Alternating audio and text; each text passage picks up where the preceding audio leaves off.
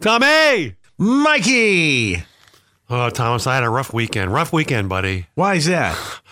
Well, you know, Friday, I got this news. Everybody got the news that Judge Ruth Bader Ginsburg fell down in her office and was rushed to the hospital. That made you have a bad weekend? I ran down to Washington, D.C., Thomas, and I wanted to give her, donate my kidney. Uh, Not my kidney, my hip.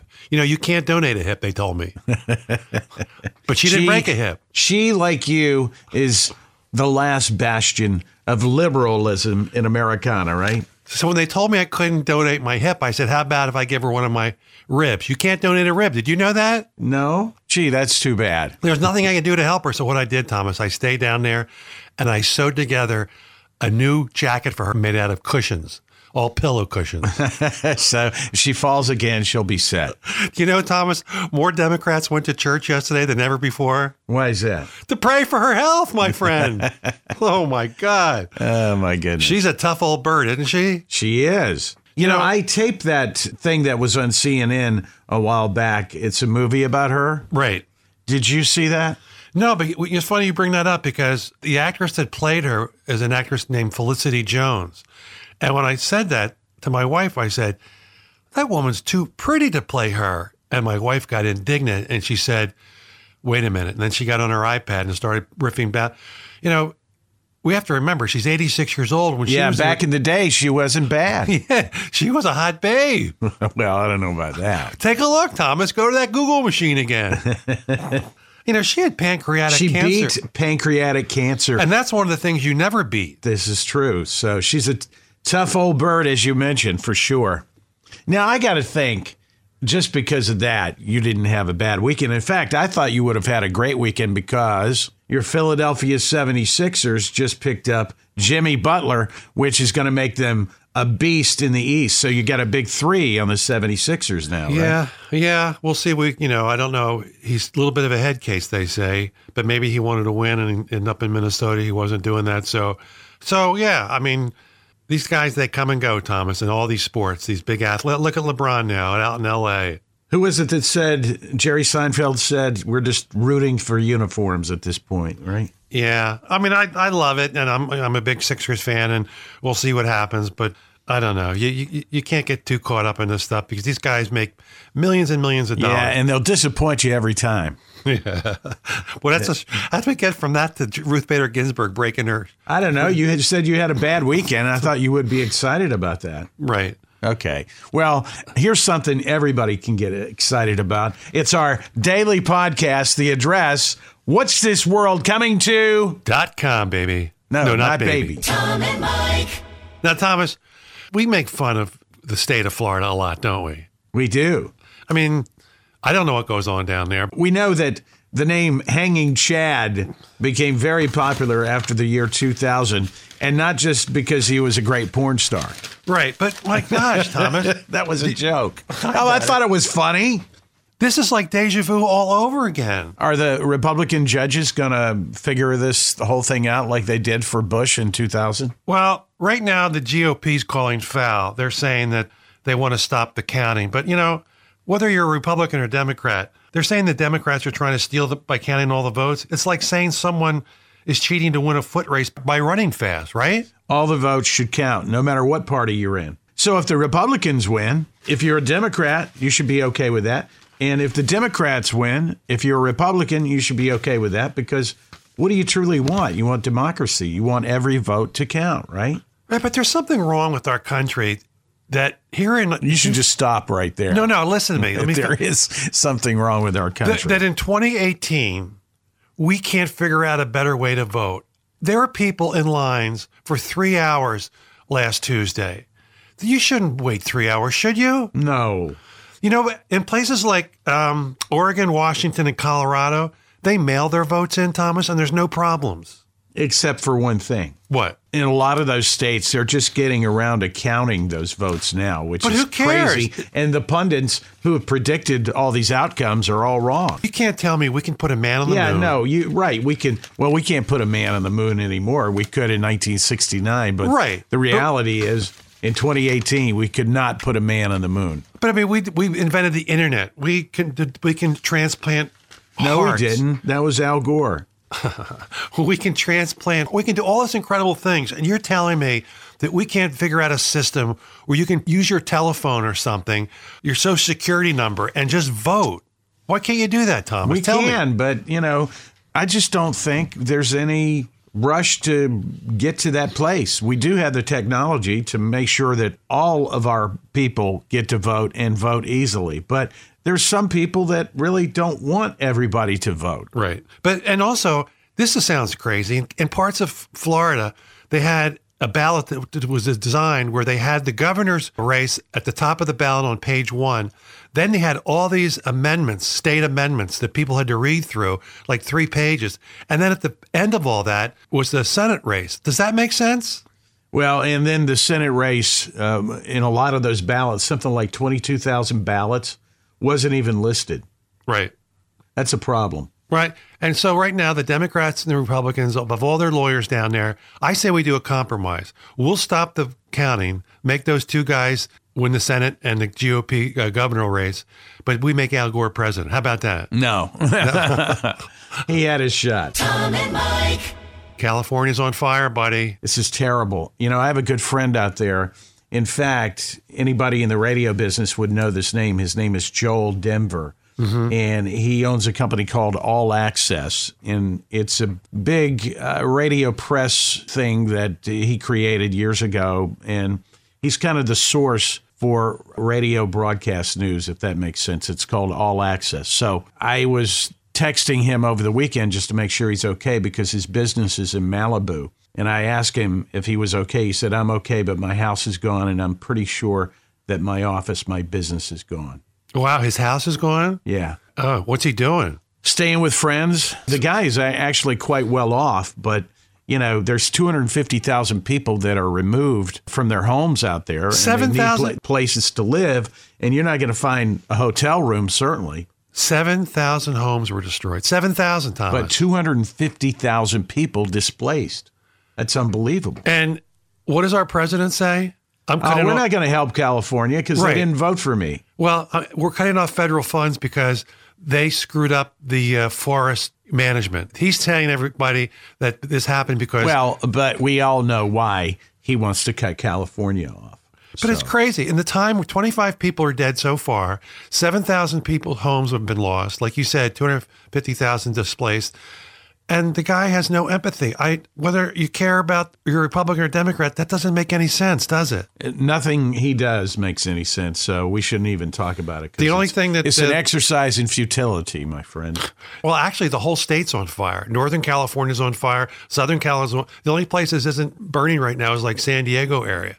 And give that a chance, it'll probably burn too. But People are having to wear masks because the air quality is not even breathable. It's not healthy. and this one hit the celebrities, the Kardashians' homes. Bruce Jen- or not Bruce, Caitlyn Jenner's house is destroyed. Martin Sheen's house, Suzanne Somers, Lady Gaga.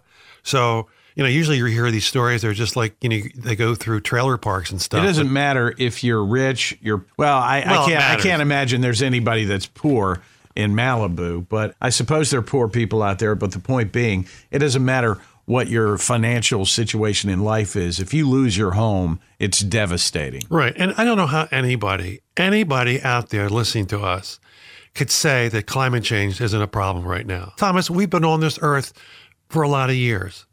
You more than me, of course, but still a lot of years. That's not true. That's not true. That's true. I'm young Thomas. I will always be young Thomas. But and you don't ever- you forget that, sir. Do you ever remember having something like this happen before? There's been wildfire, sure, but not. This is the second time this in the last couple of months. Remember earlier in the summer, California was on fire. California is almost becoming uninhabitable. I mean, between fires, floods, earthquakes, mudslides, goodness gracious, like what's coming next? Locust?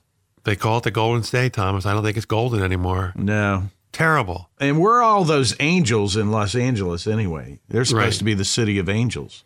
And I do believe in angels, by the way. There's some amazing stories. Did you see that CNN video of the couple riding through Yes. the fire and they Yes. were they were praying and Yes. they got through to the other side? That was um, unbelievable. And that's a testament to the power of prayer right there, my friend. And I got to say, maybe here in Lansing, we have some cold winters.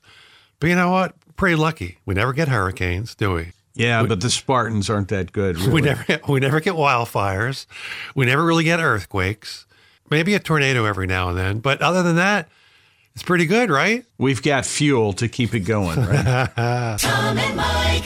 What's the biggest problem facing America right now? The biggest problem facing, The most if you had the most Americans, I would say, probably healthcare, pre-existing conditions. that's right, buddy. And Cost of healthcare, Right. The access to good healthcare, good doctors, affordability. Right. You know, that's a big umbrella healthcare, right? okay, now I want you to stay with me on this one because I think I can solve the healthcare problem in America. Okay, Okay. it costs money, and if they were talking about going to single payer where we all get into a big, everybody gets paid for, like in some countries. Here's what I think you do: the government hires a bunch of extra workers, and they work for the Treasury, and for the next like three months, all they do is print money. Let's say they stop at ten trillion dollars. And I know you're going to say, well, you just can't throw that money out there because it'll cause inflation, but you don't use it for that. You make one giant fund. It's called the health fund. So you've got $10 trillion of this newly minted money in this health fund. And then when, let's say, Thomas has a kidney stone or you break something and you go to the hospital and the bill is, let's say, $1,900, you just submit that record to this health fund. And then the government takes that 1900 out of that 10 trillion. Boom. Everybody has it. Why can't that happen? What, where's my my plan? Where did I go wrong? Well, I'm not an economist, and here's the thing, and you, neither are you. You just can't print a bunch of money and say, okay, that's the healthcare fund. I just don't think that would work. But Why? hey, you might be onto something. it just seems to me that's a crazy idea. You know, what about this idea? What if, okay, you have a big hospital group, say like the Cleveland Clinic, okay? Right. And Cleveland Clinic now is starting to be a big national hospital, Right. correct? So, what if you were insured through the Cleveland Clinic? Okay, you had to see Cleveland Clinic doctors. Right. If you ever went to the hospital, you had to go to the Cleveland Clinic. And let's assume there's one in every town in America. Let's assume that Cleveland Clinic just spreads its wings and they are one of the biggest hospitals in the world and they're rated, I think, number one in the world. So, what if they became a big national hospital? Right. Okay, because I know right now they're in Northeast. They're all over Ohio. They're all over Florida. They're all over uh, like a couple other states, I think. But the point being, okay, what if they were in all 50 states? And we know that name is Golden Stellar Cleveland Clinic, right? So what if, I'm just saying, what if they said, okay, we're going to insure everybody that gets their health care through us, and we're going to do it for pennies on the dollar. So they have this enormous fund, right? Mm-hmm. And everything is in house with them. If you ever get sick, you go to see one of their doctors. If you ever need surgery or whatever, you need to go to the hospital, you go to one of their hospitals. So the hospital doctors actually become the insurers. I mean, don't you think that would be a profitable situation? Yeah. The only problem with that, though, is that you're talking about if you want to take care of the whole country, the Cleveland Clinic would have to build franchises. Well, not, not, just, necessarily build, but they would have to create franchises. You're right in all 50 states, and not just all work. 50 states. It'd have to be. It has to be according to their standards, of course. Right, but it would be like in northern Michigan, it'd have to be in southern Michigan, it'd be everywhere. So Right. I don't know. That's I like mine better because I just see a bunch Just of people. print a bunch of money. Why couldn't that work? And you just use it for that. You don't circulate the money other than just for the health care for when Joe Smith gets a problem. I don't know.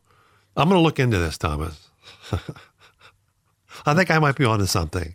You could be, but why don't you just pursue it? I had this great idea back in the 90s when I was in the music business that every, you know, this is in the beginning of Napster. Right. And I remember being on a conference call, and all the record executives all over the country were complaining about Napster and how they wanted to put Napster out of business. And I saw that once the train was out of the station on digital downloads, that you know it was never going to go back. There was no way to put Napster or anybody else out of business. So Right. I raised my hand on this conference call. This must have been like 1997, and I said, "Hey, why can't we sell our music for like a dollar a download?" And all these record people were making fun of me saying, Oh, that's the worst idea ever.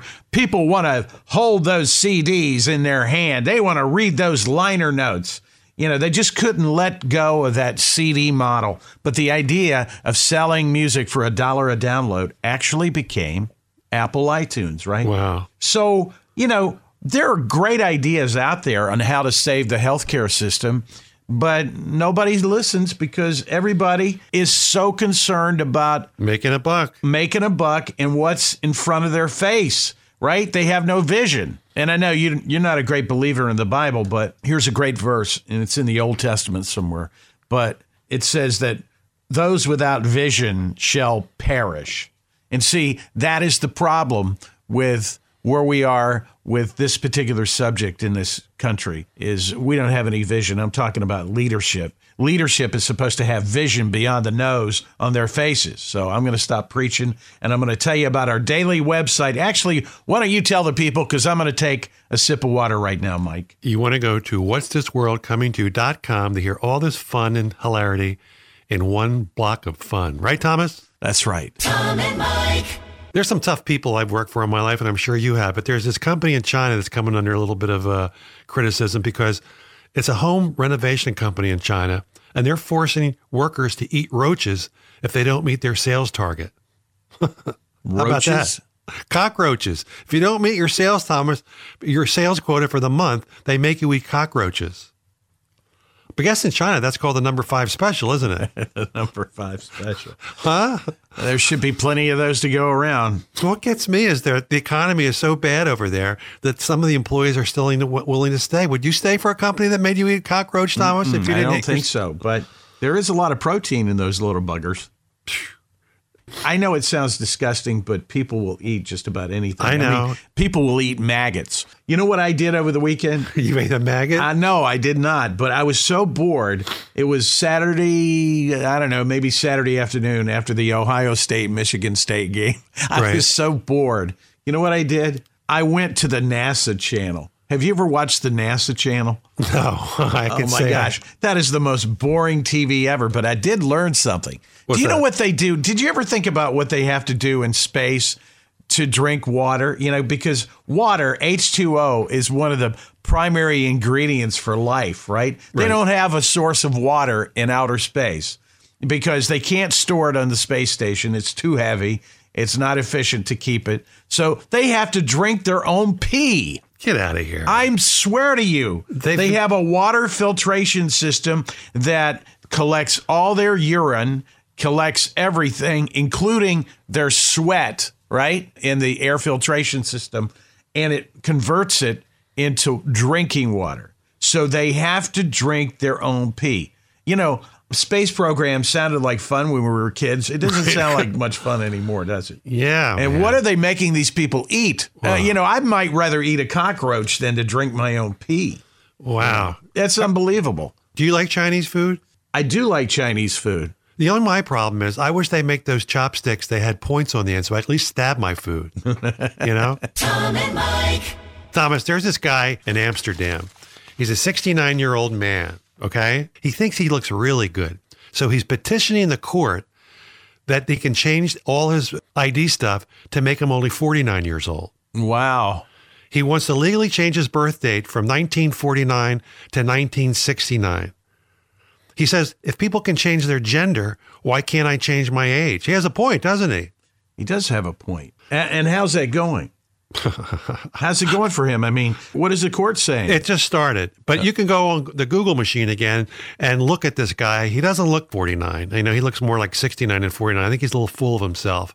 Keep him dreaming. You know, he'll find that he, you know, hits on a woman and she tells him, get away from me, you old perp, because he doesn't look 49. But so 69 really is the new 49. yeah. Wow. Wow. So if you could go back to an age and you could stay there the rest of your life, could you figure out what age it might be? If you could pick an age that you could stay for the rest of your life, what would it be? I'd say 23, as in hmm. strawberry letter. That's a little bit still young. You haven't, I would say 33. And why is that? Well, because you're at your peak physically as a man. You've learned enough. I don't think at 23 you've learned enough. Those 10 extra years are pretty good from No, 20. I'm just thinking about what was going on in my life personally at 23. I met my wife. I was extremely happy. Plus, Jesus my the- radio career was going great. I mean, everything was seemingly perfect. If you had your pick for the rest of your life, if you could be one age, you'd stay at 23. 23. Yeah, I didn't know anything, but that's okay. I was having the time of my life. You still are. Well, You're young, fun Thomas. yes, I am. And I'm just slightly outside of the millennial age group. By the way, I like to remind people of that because I know they can't believe it. They say, You sound so young. That's right. Me too. Don't they? Your, They your, do. They your do. sidekick But we're not young? that old. We're a couple. you know, of young- anybody over 40 is outside of the millennial group. And so we're slightly over 40. I hate saying that because, you know, we're targeting millennials. Oh, please. Mm, we, we have. hopefully they can relate to us. We're as young as you feel, buddy. That's right. Tom and Mike.